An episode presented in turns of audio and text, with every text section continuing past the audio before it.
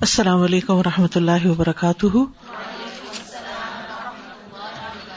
کیا حال ہے سب کا الحمد للہ نحمد و نسلی اللہ رسول کریم أما بعد فأعوذ باللہ من الشیطان الرجیم بسم اللہ الرحمٰن الرحیم ربش رحلی صدری ویسر لی امری وحل العقدم السانی یفقہ قولی قل هل يستوي الذين يعلمون والذين لا يعلمون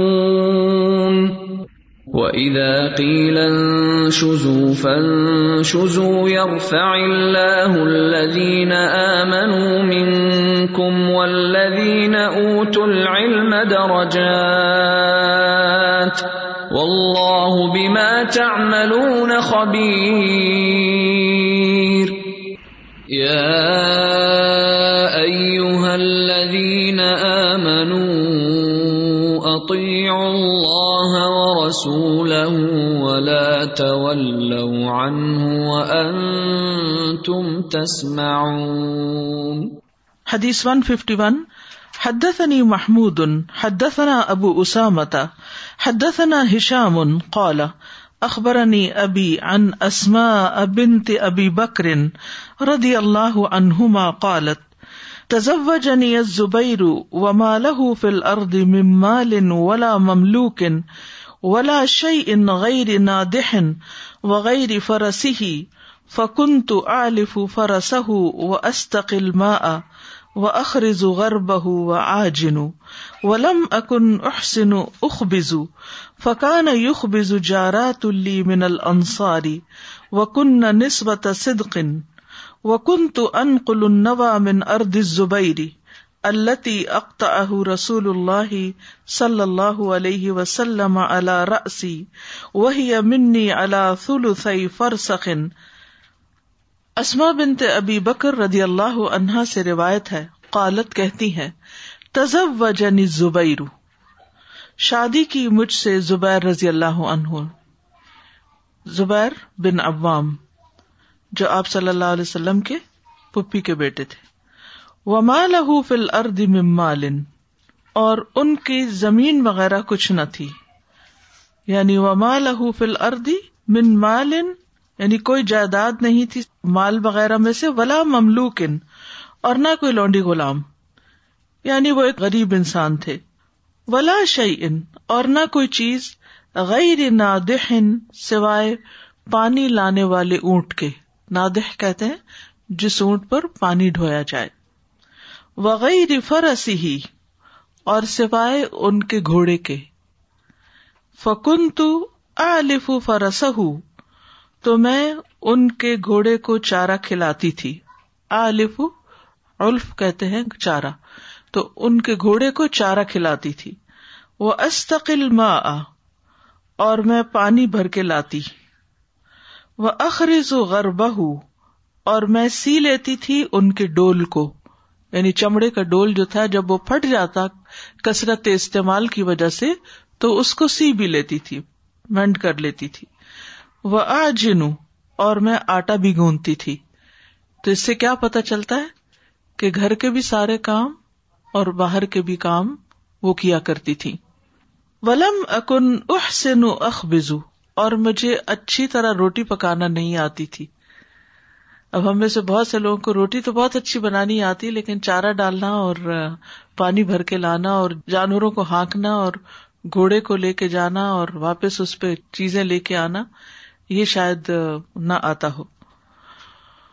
ولم اکن احسن اخبزو فقان یوخ بزو جارا تلی من الانصار تو میری انصار کی ہمسائیاں جو تھی وہ روٹی پکایا کرتی تھی خبز، روٹی، بریڈ۔ وکن نہ نسوت صدقن اور وہ بہت سچی عورتیں تھی بہت مخلص عورتیں تھیں۔ بہت ہمدرد عورتیں تھیں۔ وکن تو انقل النوا من ارد زبیر اور میں زبیر کی جو زمین تھی، اس سے کھجور کی گٹلیاں چننے جایا کرتی تھی اور ان کو منتقل کرتی تھی۔ یعنی زبیر کی زمین سے گٹلیاں چن کے ان کو لاد کے لاتی تھی۔ اللہ تی اختہ رسول اللہ صلی اللہ علیہ وسلم، جو زمین ان کو رسول اللہ صلی اللہ علیہ وسلم نے دی تھی۔ اللہ رسی اپنے سر پہ لاد کے لاتی تھی، گھوڑے پہ نہیں، سر پہ لاد کے لاتی تھی۔ وہی امنی اللہ ثلثی فرسخن، اور وہ جگہ مجھ سے یعنی گھر سے دو میل کے فاصلے پر تھی۔ فج تو یومن تو ایک دن میں آئی۔ ون نوا اللہ رسی اور گٹلیاں میرے سر پر تھی فلقی تو رسول اللہ صلی اللہ علیہ وسلم وما نفر من الانصاری تو میں نے ملاقات کی رسول اللہ صلی اللہ علیہ وسلم سے اور آپ کے ساتھ انصار کے کچھ لوگ تھے۔ فدعانی، تو آپ نے مجھے بلایا۔ تم مقالا پھر فرمایا، اخ اخ یعنی اونٹ کو اخ اخ کیا بٹھانے لگے۔ لیا ملانی خلف تاکہ آپ مجھے اپنے ساتھ پیچھے اونٹ پر بٹھا لیں۔ فس تو مجھے بہت شرم آئی۔ ان اسی رما رجال کہ میں آدمیوں کے بیچ میں چلوں۔ و زکر تو زبیرا اور میں نے زبیر کو یاد کیا۔ وغیرت اور ان کی غیرت کو۔ مجھے زبیر کی غیرت بھی یاد آئی۔ وکان اغیر الناسی اور وہ لوگوں میں سے سب سے زیادہ غیرت مند تھے۔ یعنی اپنی بیوی کے معاملے میں کہ وہ اسے کسی مرد کے ساتھ دیکھے فعارف رسول اللہ صلی اللہ علیہ وسلم، تو نبی صلی اللہ علیہ وسلم نے سمجھ لیا یعنی حضرت اسما بنت زبیر کا جو ریلیکٹنٹ ہونا تھا، وہ ان کو سمجھ میں آ گیا کہ یہ کیوں نہیں آگے آ رہی، کیوں نہیں بیٹھ رہی۔ انی تو کہ میں شرما رہی ہوں۔ فمدا تو آپ چلے گئے۔ یعنی آپ نے بھی پھر اصرار نہیں کیا، کوئی وہاں بحث، مباحثہ نہیں ہوا۔ آپ نے آفر کیا، میں نے آفر قبول نہیں کی۔ تو آپ آگے چلے گئے۔ فجے تو زبیر تو میں زبیر کے پاس آئی۔ فکل تو تو میں نے کہا لقی رسول اللہ صلی اللہ علیہ وسلم و اللہ کہ میں رسول اللہ صلی اللہ علیہ وسلم سے ملی ہوں اور میرے سر پر گٹلیاں تھیں۔ وما اہ نفر ام نصاب ہی اور آپ کے ساتھ صحابہ کا ایک گروہ بھی تھا۔ فناخا تو آپ نے اونٹنی کو روکا، اونٹنی بٹھائی، لی ارکبا کہ میں سوار ہو جاؤں۔ فستا تو من ہوں تو میں آپ سے شرما گئی۔ وہ ارف تو گئی رتا کا اور مجھے تمہاری غیرت بھی یاد آئی۔ فقالا تو وہ کہنے لگے یعنی زبیر و اللہ لحمل اللہ کی قسم تمہارا گٹلیوں کو اٹھانا۔ کانا اشد علیہ، مجھ پر زیادہ گراں تھا۔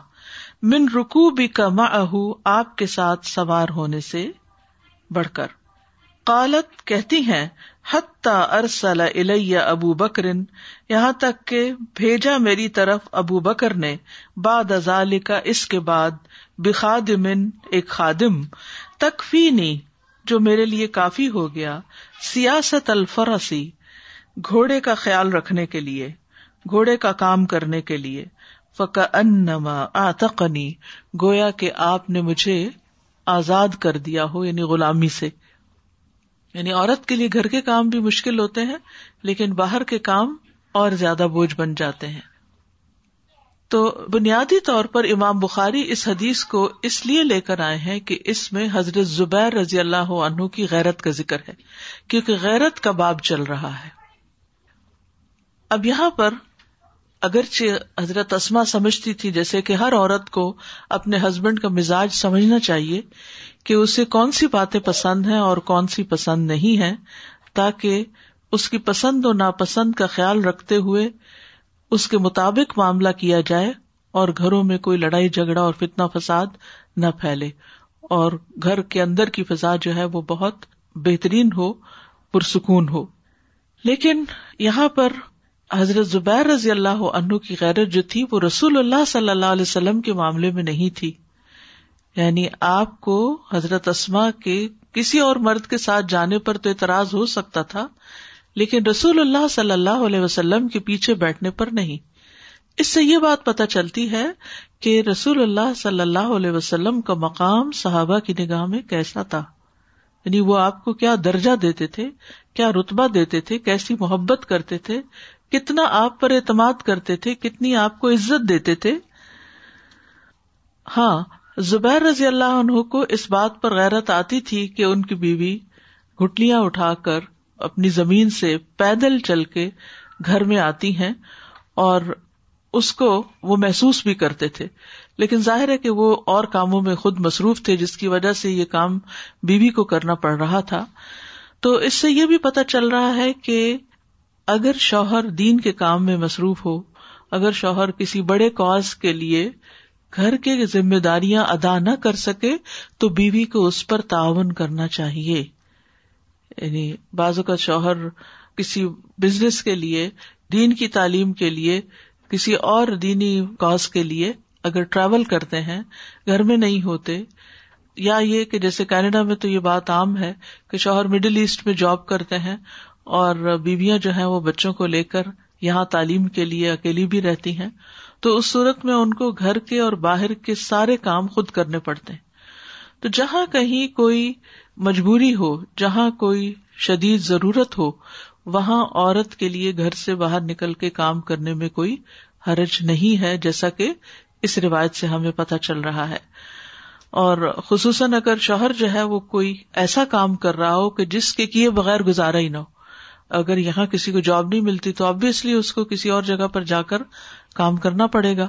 ایسی صورت میں اگر بیوی وہاں رہتی ہے تو بچوں کی تعلیم کا اور ان کے فیوچر کا حرج ہوتا ہے۔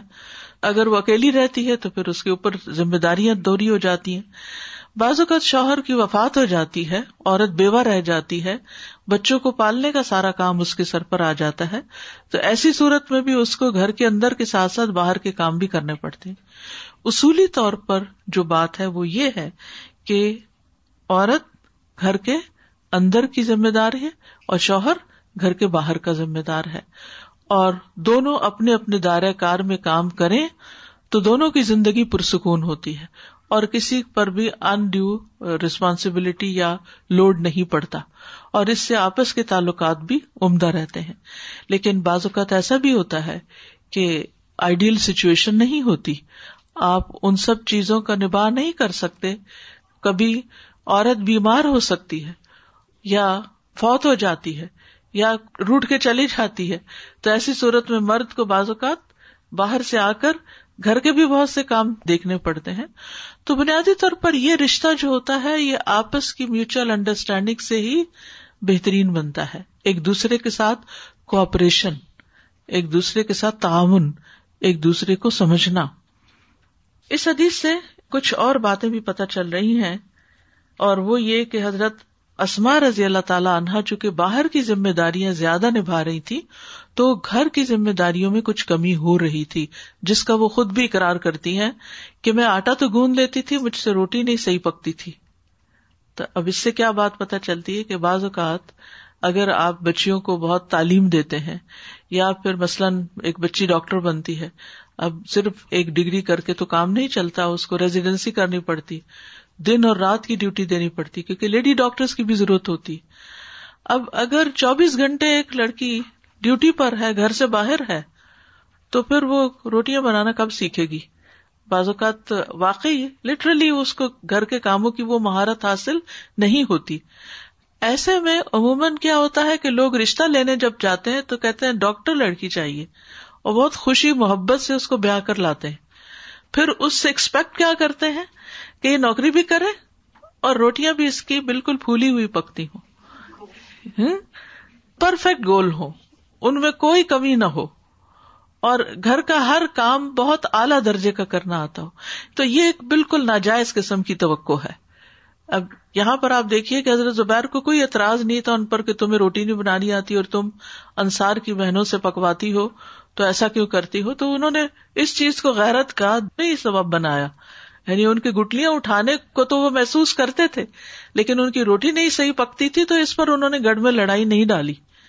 تو یہ بات مردوں کو بھی سمجھنی چاہیے کہ اگر عورت کے اوپر ضرورت سے زیادہ کام ہے تو اس کو سہولت دی جائے، تعاون کیا جائے، اس کو کام سکھا دیا جائے۔ یہ جو محاورہ ہے نا، نان نف کا مرد پر ہے۔ تو بعض لوگ اس کو لٹرل معنوں میں لیتے کہ نان روٹی کو کہتے ہیں نا۔ یعنی طے شدہ ہے کہ عورت گھر پہ روٹی نہیں پکائے گی، پکی پکائی لائے گی یہ تو ایک جوک ہے۔ لیکن یہ ہے کہ بہرحال دونوں طرف کبھی ذمہ داریوں میں بالکل اعتدال نہیں ہوتا، کبھی ایک پہ بوجھ زیادہ پڑ جاتا ہے، کبھی دوسرے پہ بوجھ زیادہ ہو جاتا ہے۔ تو ایسے معاملوں میں پھر ایک دوسرے سے تعاون کرنا بے حد ضروری ہے اور دوسرے کو انڈرسٹینڈ کرنا اور پازیٹو سوچنا کہ اگر ایک لڑکی یہ سب کچھ نہیں کر پا رہی تو آخر کیوں نہیں کر پا رہی؟ اب تک وہ کس کام میں لگی رہی ہے؟ یا ابھی اس وقت اس کی ڈیوٹیز کس قسم کی ہیں؟ اسی طرح باقی چیزوں کو بھی اس پر قیاس کیا جا سکتا ہے۔ پھر اس کے بعد آپ دیکھ رہے ہیں کہ اس حدیث میں انصار کی جو خواتین ہیں، ان کی تعریف کی جا رہی ہے۔ وہ کن نسوت صدقن کہ وہ بہت سچی خواتین تھی یعنی اس سے یہ پتا چلتا ہے کہ صحابہ کرام اور صحابیات کے اندر جو ایک بہت بڑی خوبی تھی، وہ ان کی سچائی کی تھی۔ اور سچائی جو ہے، یہ ایمان کا حصہ ہے۔ اس کے بغیر ایمان مکمل نہیں ہوتا۔ اور جھوٹ کس کی علامت ہے؟ نفاق کی علامت ہے، جو ایمان کے منافی ہے۔ تو یہاں انصار کی خواتین کی تعریف کی گئی ہے۔ پھر اس کے بعد آپ دیکھیں کہ دو میل کی واک کرنا ہم خواتین کے لیے مشکل کام ہے۔ اور پھر سر کے اوپر بھاری بھرکم گٹھڑی بھی لدی ہوئی ہو تو وہ کتنا مشکل کام ہوگا۔ لیکن حضرت اسما کی ہمت، طاقت، دلیری اور ان کی جو قوت تھی، اس کا اس سے اندازہ ہوتا ہے کہ وہ کتنی زیادہ تھی، روزانہ کا یہ معمول ہوتا ہوگا یا جو بھی، کہ وہ کس طرح اس کو نبھا رہی تھی۔ آپ دیکھیے مدینہ کی بات ہو رہی ہے، تو کیسی گرمی اور کیسا موسم، لیکن کس طرح وہ محنت سے کام کرتی تھی۔ پھر پورا اپنے سفر کا بتاتی کہ کتنا سفر تھا اور کس طرح میں کیا کرتی تھی، اور پھر نبی صلی اللہ علیہ وسلم کی شفقت کا بھی پتا چلتا ہے کہ آپ کتنے مہربان تھے۔ کہ راہ جاتے کسی کو دیکھ کر گزر نہیں گئے، بلکہ سواری روکی اور ان کو آفر کی کہ وہ آ کر سوار ہو جائیں۔ اور پھر حضرت اسما رضی اللہ تعالی عنہا کو اپنے شوہر کی غیرت یاد آئی اور اپنی فطری حیا کی وجہ سے انہوں نے اس آفر کو قبول نہیں کیا، اگرچہ آفر دینے والے رسول اللہ صلی اللہ علیہ وسلم تھے۔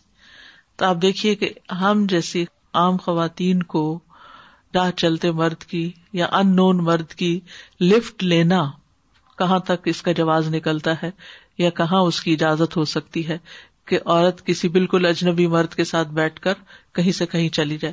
ہاں ٹیکسی ڈرائیور کا معاملہ اور ہوتا ہے کیونکہ وہ باقاعدہ رجسٹرڈ ہوتے ہیں اور ان کی ایک جاب ہوتی ہے، لیکن بالکل ان نون پیپل کے ساتھ ایسے فری میں چلے جانا جو ہے وہ اپنے آپ کو رسک میں ڈالنا ہے۔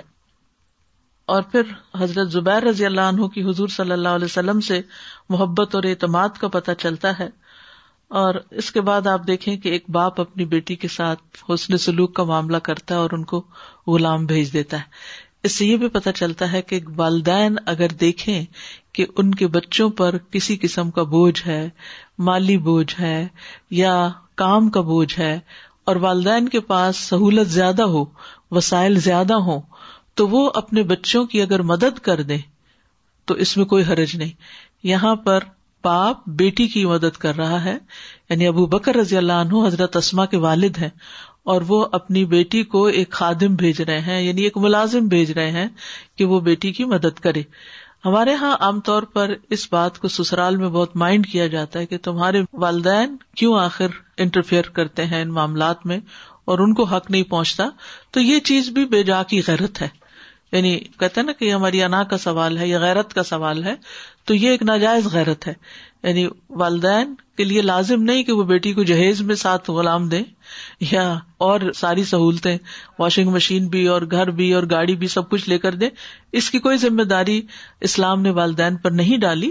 لیکن شادی کے بعد اگر یہ چیز محسوس ہو کہ بچوں کو کسی بھی چیز کی ضرورت ہے اور چاہے لڑکے کے والدین ہو یا لڑکی کے والدین ہو سہولت کے ساتھ اگر وہ مدد کر سکتے ہیں، تو انہیں مدد کرنا چاہیے۔ بعض اوقات چھوٹی عمر میں بچوں کی شادی کر دی جاتی ہے، جیسے لڑکے ابھی پڑھ رہے ہیں، ڈگری کر رہے ہیں، جاب نہیں کر رہے، تو لڑکے کے والدین جو ہیں وہ ذمہ داری اٹھا لیتے ہیں۔ کیونکہ آپ دیکھیں کتنا فتنا ہے معاشرے کے اندر۔ اگر اس بات کا انتظار کیا جاتا رہے کہ لڑکے کی جاب ہو جائے، پھر وہ گھر بھی خرید لے، پھر وہ اپنی گاڑی بھی لے لے، پھر وہ گھر میں ملازم کا بھی انتظام کر لے، تو پھر شادی کرے، تو آپ دیکھیے پھر اس کی عمر کتنی ہو جائے گی۔ اور ہو سکتا ہے کہ بہت سی خرابیوں کا بھی شکار ہو جائے۔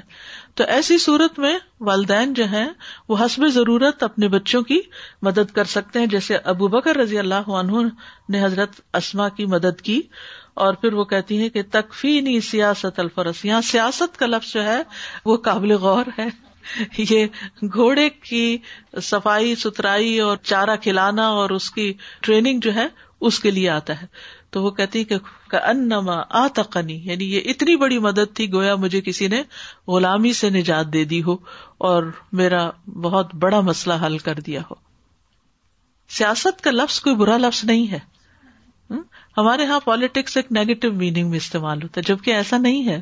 سیاست ایک بہت اچھا لفظ ہے یعنی کہ کسی بھی چیز کی اصلاح اور درستگی اور اس کی مینجمنٹ کرنا۔ ہے تو جو لوگ سیاست میں آتے ہیں اور پھر حکومت میں آتے ہیں تو ان کے ذمے پوری قوم کی اصلاح اور ان کو کوئی ڈائریکشن دینا اور انہیں کام پہ لگانا ہے۔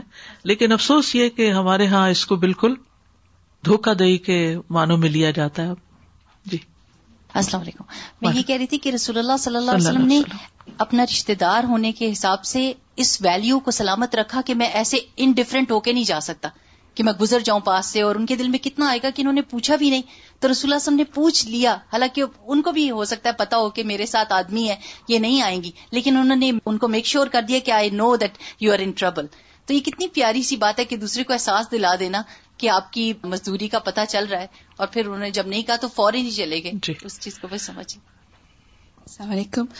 MashaAllah, it's a, uh, we have a lot to learn from Asma, but I was, I was thinking, subhanAllah, she was patient. Mm-hmm. Uh, working out all those hours, subhanAllah. And even when the help came to her, she was able to, um, uh, she didn't uh, accept the help because of her husband. I think subhanAllah, if it was me, I would definitely take the help. and then when she went home, subhanAllah, she was even uh, uh, wise enough when she spoke to the husband, like, you know, this is what happened, but I refused because of you. Yes. SubhanAllah, that's something it is, that's why the marriages were uh, strong at that time. Yes. Yeah, but these days, subhanAllah, it's completely different. Yeah. When I'm working, my husband is not helping, you, you, you know, you try to be upset with him. Yes. Little things and all that, yeah. Very true that the patience of Asma رضی اللہ تعالیٰ از marvels جب ہمارے اوپر کسی اور کا کام آ جائے یعنی سم ٹائم ایسا ہوتا ہے نا کہ ایک گروپ انچارج چلی گئی، تو ان کا بھی کام ہمارے اوپر آ گیا۔ اب اس وقت ہم کتنے اپنے آپ کو مظلوم اور دوسروں کو ظالم سمجھ رہے ہوتے ہیں کہ میرے پہ کیوں ڈبل کام آ گیا۔ تو اسی طرح بعض اوقات ہسبینڈ کا کام عورت پر آ جائے، کبھی وہ کہتے اچھا یہ بل پے کر دینا۔ تو ریئیکشن کیا ہوتا ہے؟ یہ بھی میں نہیں کرنا ہے۔ آپ کس لیے ہیں پھر؟ یعنی چھوٹی چھوٹی چیزوں پر خواتین کا ریئیکشن کہ اگر وہ کسی بھی کام سے کہہ دیں، تھوڑا سا بھی ایکسٹرا یعنی ایک ہوتا ہے روٹین کا طے شدہ کام، اور ایک ہوتا ہے کہ کبھی کوئی ان کو کام زیادہ ہو سکتا ہے باہر آفس میں یا کہیں اوور ٹائم ہو سکتا ہے، اور بیوی کو کوئی ذرا سا بھی ایکسٹرا کام کرنا پڑے تو خوشی سے ایکسپٹ نہیں کیا جاتا۔ یا کم از کم کام ڈاؤن ہو کر آرام سے نہیں ایکسپٹ کیا جاتا۔ تو یہ بھی ایک سیکھنے کی چیز ہے صحابیہ کے طرز عمل سے۔ اس میں ایسا ہے کہ وہ حضرت اسما بن ابی بکر جو تھی ان کا نکاح ہوا جب وہ بالکل کچھ بھی نہیں کرتے تھے۔ یعنی کہ وہ نبی صلی اللہ علیہ وسلم کے ساتھ جہاد میں یا اچھا۔ اور دین کے کاموں میں مصروف تھے۔ اور دوسرے حضرت زبیر رضی اللہ تعالیٰ عنہ کا غیرت واقعی ہے کہ انہوں نے کبھی بیوی کی طرف اشارہ بھی نہیں تم اپنے میکے سے کچھ لاؤ، جبکہ آج کل کہیں ہوتا ہے جی یہ بھی آپ کی بات درست ہے کہ ظاہر ہے کہ حضرت ابو بکر رضی اللہ عنہ تاجر تھے یعنی مالدار صحابہ میں سے تھے۔ لیکن زبیر نے کبھی یہ نہیں کہا کہ اپنے ماں باپ سے کہو کہ مجھے یہ دے دیں اور یہ دے دیں۔ یہ ایک پسندیدہ غیرت ہے۔ چیپٹر غیرت کا چل رہا ہے تو اس لیے اس کو سمجھنے کی ضرورت ہے۔ ہمارے یہاں یہ بھی بازوقت ہوتا ہے کہ بیوی کے اوپر ناروا بوجھ ڈالا جاتا ہے کہ اپنے پیرنٹ سے یہ کہو اور یہ مانگو اور یہ مطالبہ کرو۔ یہ بھی درست نہیں ہے۔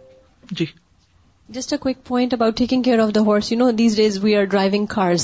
Hmm. A lot of times we think that cleaning the car Yes. Is husband's duty. Why should I clean the car? I am doing things inside. So a lesson for myself as well.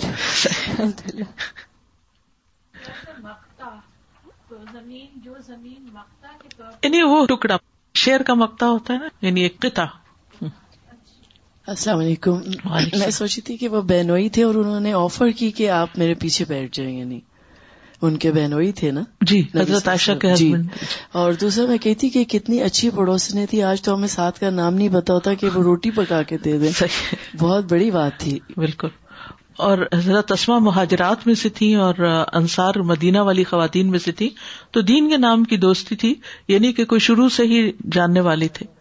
السلام علیکم وعلیکم السلام. سو from this حدیث can we deduce that a brother in law can give a right to sister in law اگر بیچ میں اور لوگ بھی ہوں اکیلے میں تنہائی میں نہ دے کیونکہ وہ محرم نہیں ہے. کیونکہ نبی صلی اللہ علیہ وسلم کے ساتھ اور لوگ بھی تھے. I was thinking about how Asma anha, she played such an important role. If you look at Sira also, you know, she's the mother of Abdullah ibn Zubayr also. Mm-hmm. Um, and you know, that was a very challenging time when he was also heavily persecuted at a certain point in history. So, you know, small small challenges prepare you for bigger challenges. Like, you know, she's very brave as as a person who's running this kind of a household in which she's having to take upon herself responsibilities that are burdensome. I mean, that's a reality. They're burdensome. But small, small tests prepare you for bigger situations. We're learning about the Battle of Badr in Surah Al-Anfal. And I'm thinking, you know, of the preparation of the believers at that time, training that they went through for what was to come in the future. So in our households also, we're not on a battlefield, but in our homes, many a times we lose, you know, those little, little battles that we come across, having to do something that we don't like, بالکل، اس میں پھر یہ ہوتا ہے کہ ہماری energy جو ہے وہ ایک منفی چیز میں چلی جاتی ہے، جس کی وجہ سے ہمارے پاس ٹائم بھی نہیں بچتا، انرجی بھی نہیں رہتی اور ہمارا فوکس بھی ختم ہو جاتا ہے۔ تو الٹیمیٹلی ہم پروڈکٹیو نہیں رہتے۔ ہمارا پھر دن بھی ضائع ہو جاتا ہے موڈ بھی خراب ہو جاتا ہے۔ صبح صبح گھر میں ہسبینڈ کے نکلتے ہوئے اگر کوئی ایسی سچویشن پیدا ہو جائے، تو اس کے بعد آپ دیکھیں کہ پھر ہم کون سی اور خیر کا کام کریں گے۔ تو اس لیے خود کو کنٹرول کرنا اور صبر کے ساتھ رہنا بہت ضروری ہے۔